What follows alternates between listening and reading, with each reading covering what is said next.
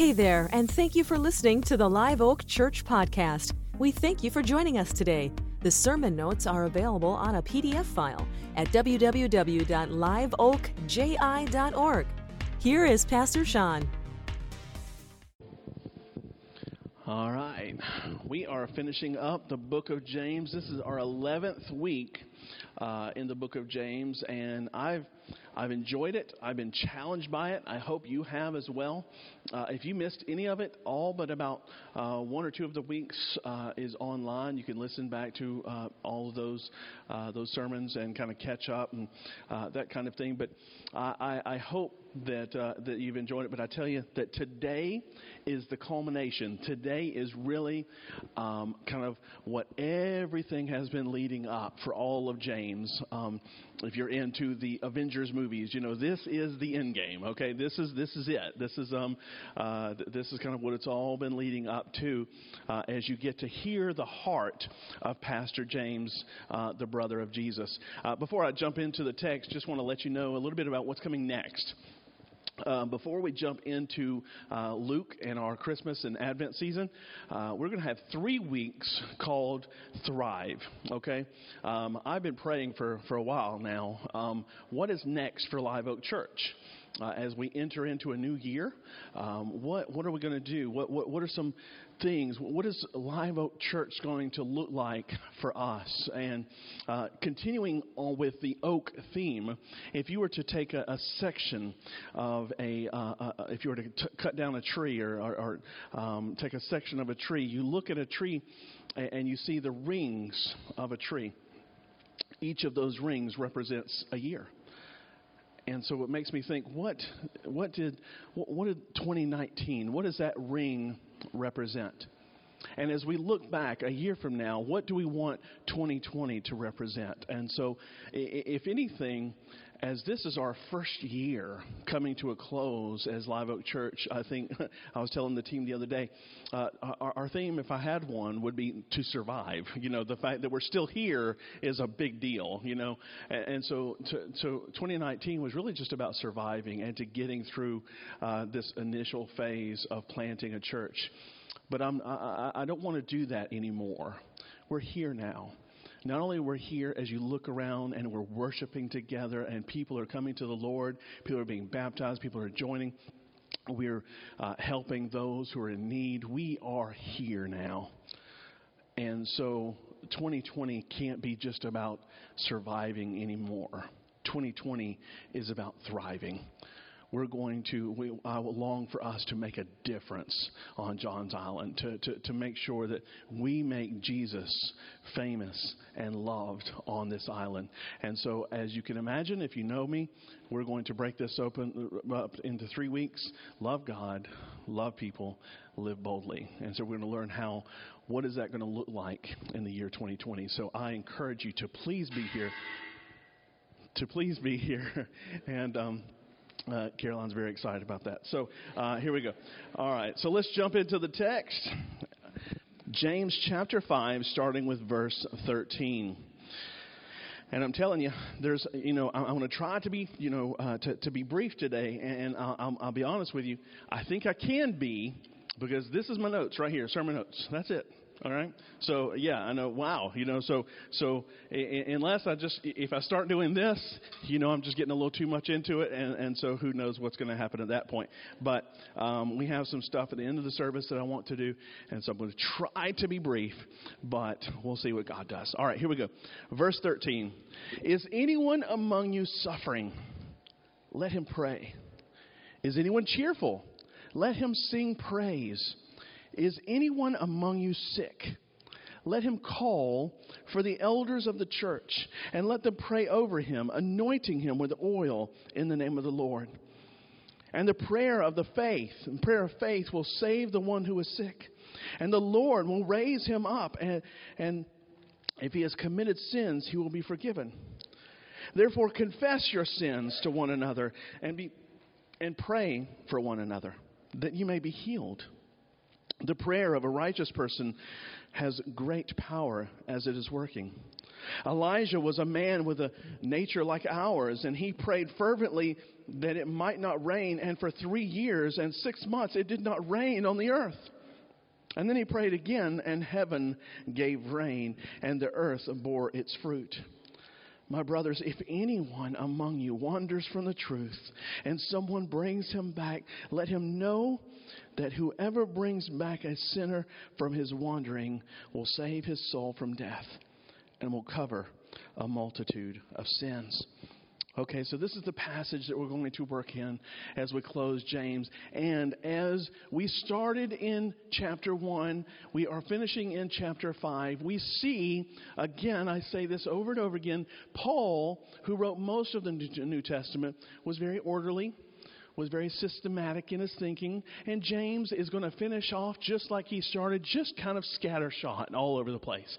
He's like, as he's finishing his letter, he's like, oh, oh, yeah, by the way, one more thing. Oh, and one more thing.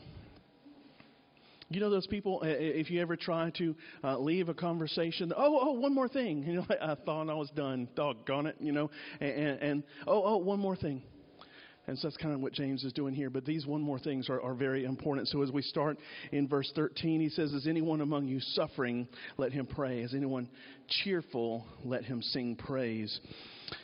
It doesn't surprise me that he starts this section by saying, Is anyone among you suffering? Let him pray. If you read through uh, the, the book of James, you have seen that this is a, a theme of his that he is very concerned about the suffering of his people. He's very concerned about the suffering of the people inside the church. James is the consummate pastor. A lot of times we see these guys, we see them as, as heroes of the faith as though they are, and writers of these texts, of writers of these letters as though they are, but they are pastors. James was a church planter. He planted a church in Jerusalem, and he was the pastor of this large church in Jerusalem. And so he was in the middle, and he saw a lot of his people persecuted, and he was trying to, to help them through that process. And so it doesn't surprise me that they started saying, listen, if any one of you are suffering, let them pray. And, and, and, I tell you, when I read that, 2,000 years later, it's easy for us to say that if you're suffering, then you should pray. How many times have you gone to someone and your life is falling apart, your marriage is a wreck, or your kids are, are, are going crazy? You, you know, you just lost your job and, and you tell someone, listen, my life is falling apart. I'm having a bad day, a bad month, a bad year, whatever. And they say, you know what, you should pray. How many of you does that give you comfort? Not many of us. Not many of us. Eh, you know, if you come to me and, and I'm talking to you and I just need someone to, to, to love on me or to, to encourage me, and you say, you know what, you should pray. Now, we know that. And we know that here, but a lot of times that doesn't, that, that doesn't soak in here. Just pray about it. okay. Uh, sometimes that doesn't give us solace. And so when James says, if any of you is suffering, he should pray. Well, we, hear that. And, and so that, that's what happens when we read the Bible too loosely. We just gloss over that because, oh, yeah, that's what you're supposed to do. Well, um, internalize that for a minute. Is that what you do when you are suffering? Is your first reaction to pray? We know as Christians that's what we should do, but is that what we do? Is that how we respond? When we're suffering, do we pray? And I think that some of us would say no. Honestly, the first thing we typically do is go to Facebook and gripe about it. Then We'll go to other people and gripe about it. Then we'll go to Google and see if there's a way to fix it. Then, at that point, maybe, then we get to prayer. But what's what, the problem is we don't maybe we don't know how to pray, or maybe we don't have faith enough to think that God cares about what we're praying for. But James starts. He says, "Listen, if any of you is suffering, let him pray." Is anyone cheerful? Let him sing praise. Eh, eh, I love, I love the duality of that, of James. Listen, if you're suffering, pray. If you're cheerful, sing praise. What I love about both of those is it's active. Both of those require something of you. Both of those means that you're going, that people are going to see you doing something. And as the third part of our mission statement says to live boldly, I want the people of Live Oak Church, if you're suffering, I want them to know that your answer to the suffering is to go to the only one that can do anything about it, and that's the King of Kings and Lord of Lords. I want people to see you praying and if you are cheerful, if things are going well, I want people to hear you singing. I want I don't care if you can sing or not. And some of you can't, okay? And that's fine. And that's so okay. You know, it's fun. It's it's I want, God says make a joyful noise and I want you to sing loud and proud, not up here, but out there. I want you to sing. I want you to go I just want you to sing with all the joy you have because God is doing a great thing in your life.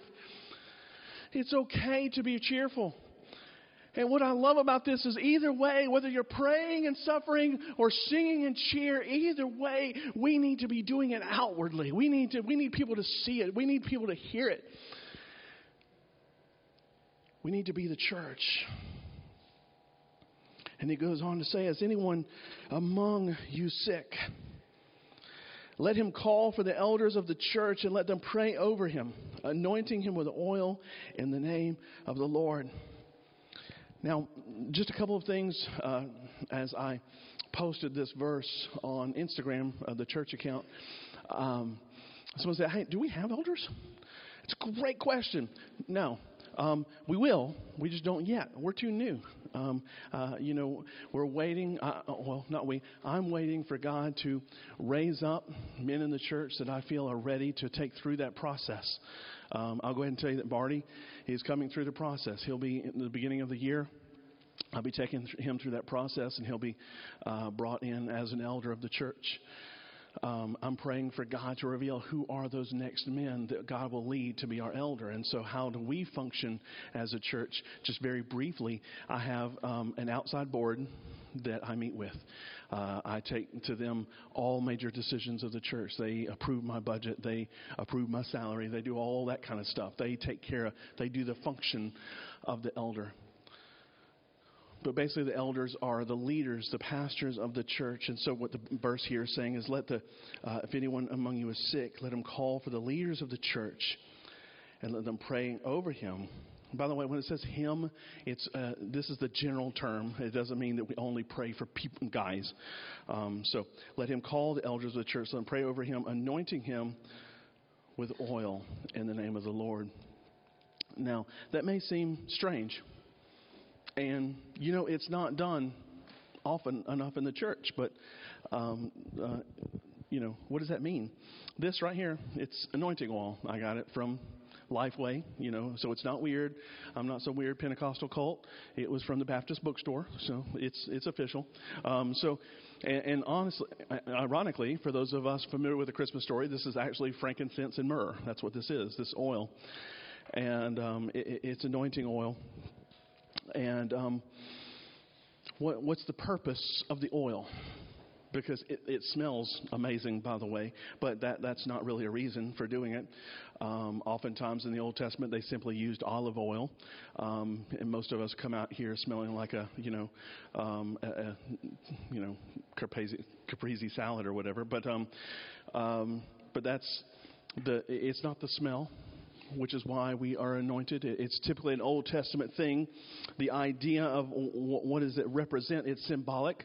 Some people I've read, I read in some um, some commentaries that some people believe that the oil uh, actually was medicinal, that it was it actually helped um, particular ailments. That's true, but whenever it is referred to in the Old Testament, when it comes to anointing or anointing your head with oil, it rarely was um, uh, addressing anything of a medicinal um, uh, idea. Really, uh, most scholars believe that this is largely uh, symbolic. And so, what does the oil um, symbolize then? Well, if you've ever taken oil and you've ever placed oil anywhere, or if you've ever changed oil, or if you've ever um, accidentally knocked oil over somewhere, you know, if you had a thing of uh, uh, cooking oil in your kitchen and you knocked it over, it was very difficult to clean because it found every crack, every crevice. It found every little place it could seep into, and it was very difficult to clean up. If you've ever knocked over uh, some like motor oil in your driveway, it found every crack. It's very difficult to clean because it seeps into every pore. Much like the covering of God it finds every crack, every pore, every crevice. It will find every thing in you and it will cover and protect and soothe that part of you.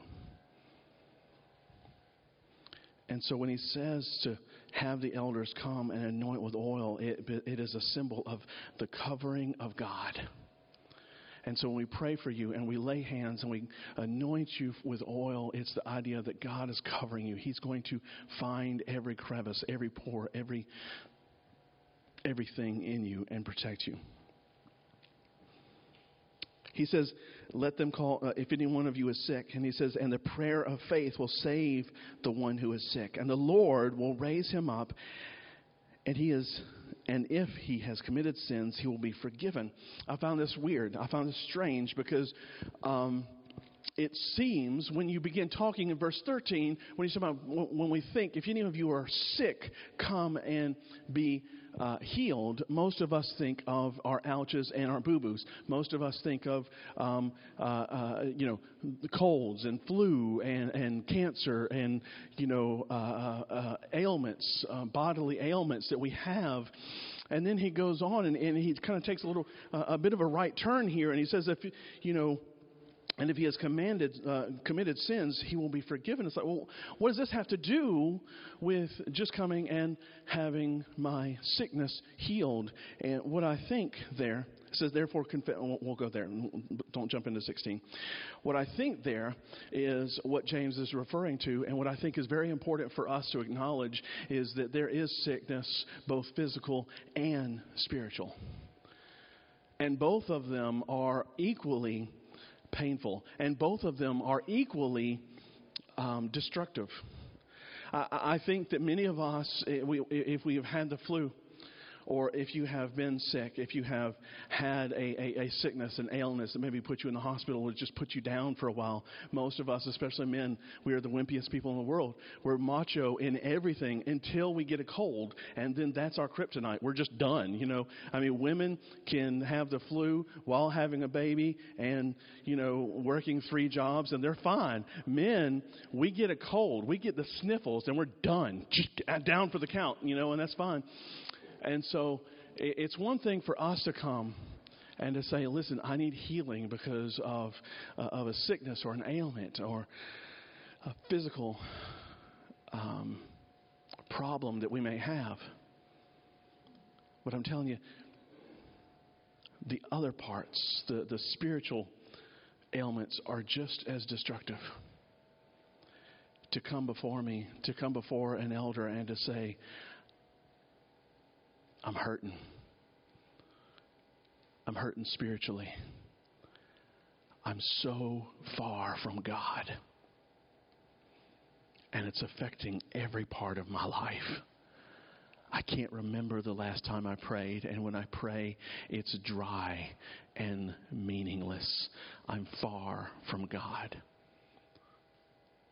And I think James recognizes that there are much more pain, much more sickness out there than just physical sickness. I think that there is spiritual sickness. I think there's emotional sickness. I think, and hear me say this right now because uh, this is not normal in the church because I have sat right in that front row, right where Marty is, and I have sat there, someone who has struggled with depression, someone who has struggled with, with the blues, whatever you want to call it. And I've sat right there while a pastor stood right here and said, if you're a Christian, it's impossible to struggle with depression. If you're a Christian, you cannot struggle with mental illness. The two don't go together. And I felt alone, and I felt wrong, and I felt small, and I felt attacked. And so, hear me say from this pulpit that I know that people struggle emotionally. And I know you can love God and struggle with depression, that you can love God and struggle with mental illness. I know that those things are there. And so we as a church have got to do a better job of praying, yes, for those who are struggling with cancer, yes, those who are struggling with Ill- illnesses. We need to also, yes, pray for those who are struggling spiritually, but yes, also pray for those who are struggling emotionally. And because I know there are times you just want to get out of bed. There are times you're, you're just done, you're just spent. I get that. And so the sickness affects us physically, spiritually, and emotionally. And so he recognizes that there is a spiritual component, and because of that, there is a spiritual answer, and that is one, if you have committed sins, he will be forgiven. Therefore, there, how, okay, what does that mean? Therefore, confess, we're in verse 16 now, confess your sins to one another and pray for one another that you might be healed. Confess your sins to one another and pray for one another that you might be healed. This is uh, many of I know many of you grew up in the Catholic faith. And this is the, there's two things we know about Catholics. Those of us in the Protestant world, those of us Southerners, you know, there's two things we know about Catholics. We know the Pope, and we know the confessional because we see that on TV all the time. We see the movies. Okay, so well, I've never been in a confessional. Uh, um, you know, one time I was uh, visiting a, a church and I thought it would be cool, and then they were like, "That's really disrespectful. Don't go in there because you think it's cool." And um, so I didn't do that. But we've seen it on movies where you go on the confessional and, and, you confess to the pastor, and the idea is you confess, and he gives you something to pray, and you will be healed. That, that's roughly where this is coming from. Uh, you know, so I, I want to unpack this because it's important. It's often um, freaks us out, and it's often abused. And so I want us to dive into this verse uh, in particular real quick. Um, so we need to, to, to confess. Uh, so to whom do we confess? Um, this depends. Who should you confess to? Well, it, it all depends. It depends. Now, you can confess to me as your pastor if you if you come and you say, "Listen, I, I need to talk to you, and I need to confess." I, I, want you to confess to me because one, you trust me, and two, you think that I, you know, believe that I can help you and put you in the right position. But don't confess to me simply because I am a a, a preacher. Don't confess to me because you put me in some positional situation. No, you confess to someone because you believe that you can trust them, and then secondly, that they can help you get on the right path. And so, who do you confess to? You confess to someone that you trust. You confess to someone that you value their wisdom. If someone struggles with a sin, the same sin that you struggle with, don't confess to them. They're going to tell you, oh, it's fine. Because it's not fine. You know, uh, you, if you, you struggle with um, alcohol addiction and you go to another alcohol addict, uh, another alcoholic, and you say, listen, you know, I messed up. And they'll go, oh, man, we all mess up. It's all right. no, that's not good. Okay, so you need to go to someone who whose wisdom you value and someone that you respect and someone who will place you on the right track. So, who do you con- to whom do you confess? You confess to someone you trust and someone who can give you wisdom and place you on the righteous path. What do you confess? You confess sins. You confess things that are keeping you from God. You confess the things that are keeping you from holiness. Because all of us are sorry sapsuckers in need of grace, okay? We're all, we're all a mess. From here on down to every one of you. we're all a mess, but we all need Jesus. And so we confess anything that keeps us from Jesus. We confess things that keep us from being holy. I, I, I don't have I'm not I don't have everything together but I want to.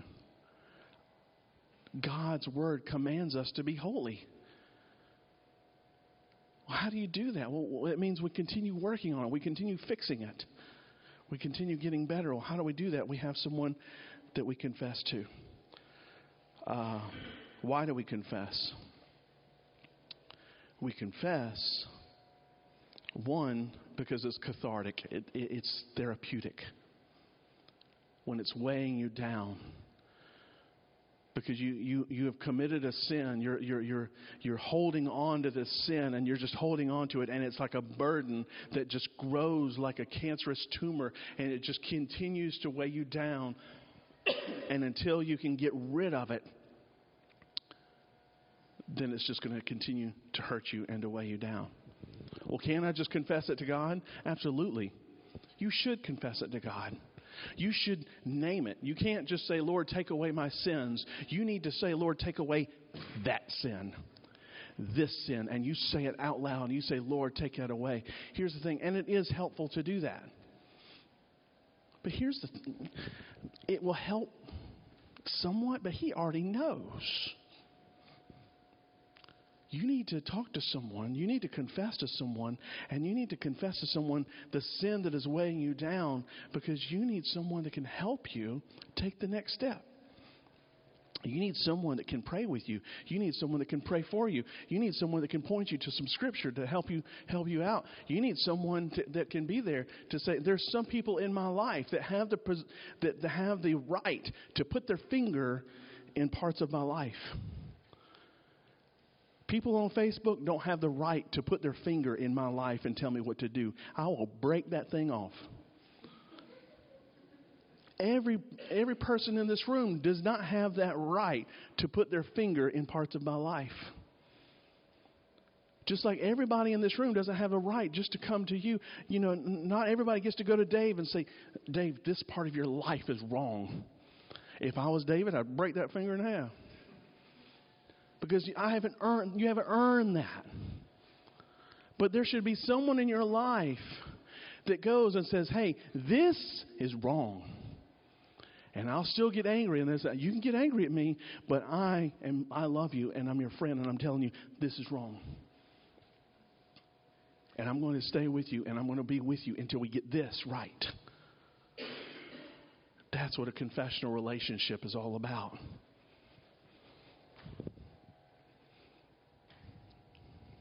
So he continues on. says Elijah was a man with a nature like ours, and he prayed fervently that it might not rain. And for three years and six months, it did not rain. Now, why did he include this? Because I love what he said. Elijah was a prophet of God. He was one of the heroes. He's one of the big ones, okay? If you look in the Old Testament, he's got the, one of the big books. He's one of the major prophets, okay? And so the, one of the major prophets, he prayed and said, It will not rain. And for three years and six months, it did not rain. And what James is saying is like, he was just a sorry sapsucker like all the rest of us. And when he prayed, Lord, don't let it rain, it did not rain. And then when he prayed again, Lord, may it rain, it rained. Now, what's the point in putting that here? The point of putting that is that God answers prayer. And he said, listen, we as a church need to know that, yes, we're here together, we're here, but do not forsake the idea of prayer. Do not simply say, I'll pray for you in a way, because we do that in the South. I'll pray for you. That's a way to say, I'm done with this conversation, let's move on. Prayer has got to be more than that. Prayer has got to be something that is sacred. That when I say, I'm going to pray for you, I write it down and I remember. I put a reminder on my phone. And when I pray for you, I'm praying. When you pray for rain, you bring an umbrella. That is the kind of prayer we need to be thinking about. And then he finishes off and he says, Listen, just to finish off, my brothers, if anyone is wanders away from the truth and and someone brings them back, let him know that whoever brings back a sinner was from his wandering will save his soul. In other words, those who wander away are in trouble. And he's reminding them listen, whoever brings a sinner back from his wandering will save his soul from death. And I think James put that there to remind us that we're the church and we're a family. And when someone wanders, you bring them back. And when you bring them back, you're saving their soul. Because James, at his core, was a pastor. James 1 2 through 4 Count it all joy, my brothers, when you meet trials of various kinds for you know that the testing of your faith produces steadfastness, and steadfastness have it, let it have its full effect, that you may be perfect and complete, lacking in nothing. And then go on to 19 through 20. But my brothers, if anyone among you wanders from the truth, and someone brings him back, let him know that whoever brings back a sinner from his wandering will save his soul. You see, James knew from the beginning that there are going to be trials. James knew from the beginning that there are going to be persecutions. James knew from the beginning of his letter that life is hard. And not all of us are going to make it. And some of us will come to the faith, and some of us will experience trials with full joy, and some of us will tap out and say, I'm done. And as they leave the church, he's saying, Don't forsake your brothers. Go out and get them. The theme throughout James is life is hard and there's trials. But the end of it, we have each other. At the end of it, there's the gospel of Jesus Christ. Because James was there. James was there when Jesus hung on the cross. James was there. When he said, It is finished, James was there. And so here we go now, 2,000 years later, still believing in the gospel of Jesus Christ, believing that we are all sinners separated by God, and that Jesus hung on the cross to pay our sin debt. And when he rose that Easter morning, he rose with the power to overcome sin, death, and hell. And so all of us who call upon the name of the Lord shall be saved. That's the gospel. So I'm going to pray here in a minute. And the band's going to um, play a song. And I'm just going to we don't do this often. Um, but I, I, was praying through this passage, and I was like, can, can I honestly preach this passage and not allow for a time, if you need prayer, to come get prayer? If you need prayer for healing, if you need physical healing to be able to come and get prayer, if you need spiritual healing to come and get prayer, if you need emotional healing to come and to get prayer, and so I just want you to have the freedom. If not, just you can sit there and sing, you can sit there and pray, you can uh, sing along with the band, or just come up and allow me uh, to pray for you. Let's pray. Lord, I thank you for Pastor James. I thank you for the word that he just so passionately gives throughout his letter. And I pray, God, that we would acknowledge that you love us. And that even though there are trials of many kinds, God, we can come to you. I still get, I, still am blown away, Lord, at your word in the beginning of James where it says, when we have trials that we're to count it all joy. Lord, I'm still struggling with that one. I'm still trying. But all the way at the end of chapter 5, Lord, I'm able to embrace it when I understand that when we are as a church, we're doing this together. And so when I have trials, when I have pain, when I'm hurting, Lord, I know that we're able to do this together. And in that mode, in that mindset, I can have joy. Knowing that we're all here together for you. In Jesus' name we pray. Amen. Thank you for listening to Live Oak Church Podcast please consider partnering with us or signing up for our newsletter by going to liveoakji.org. Have a great week and remember to love God, love people, and live boldly.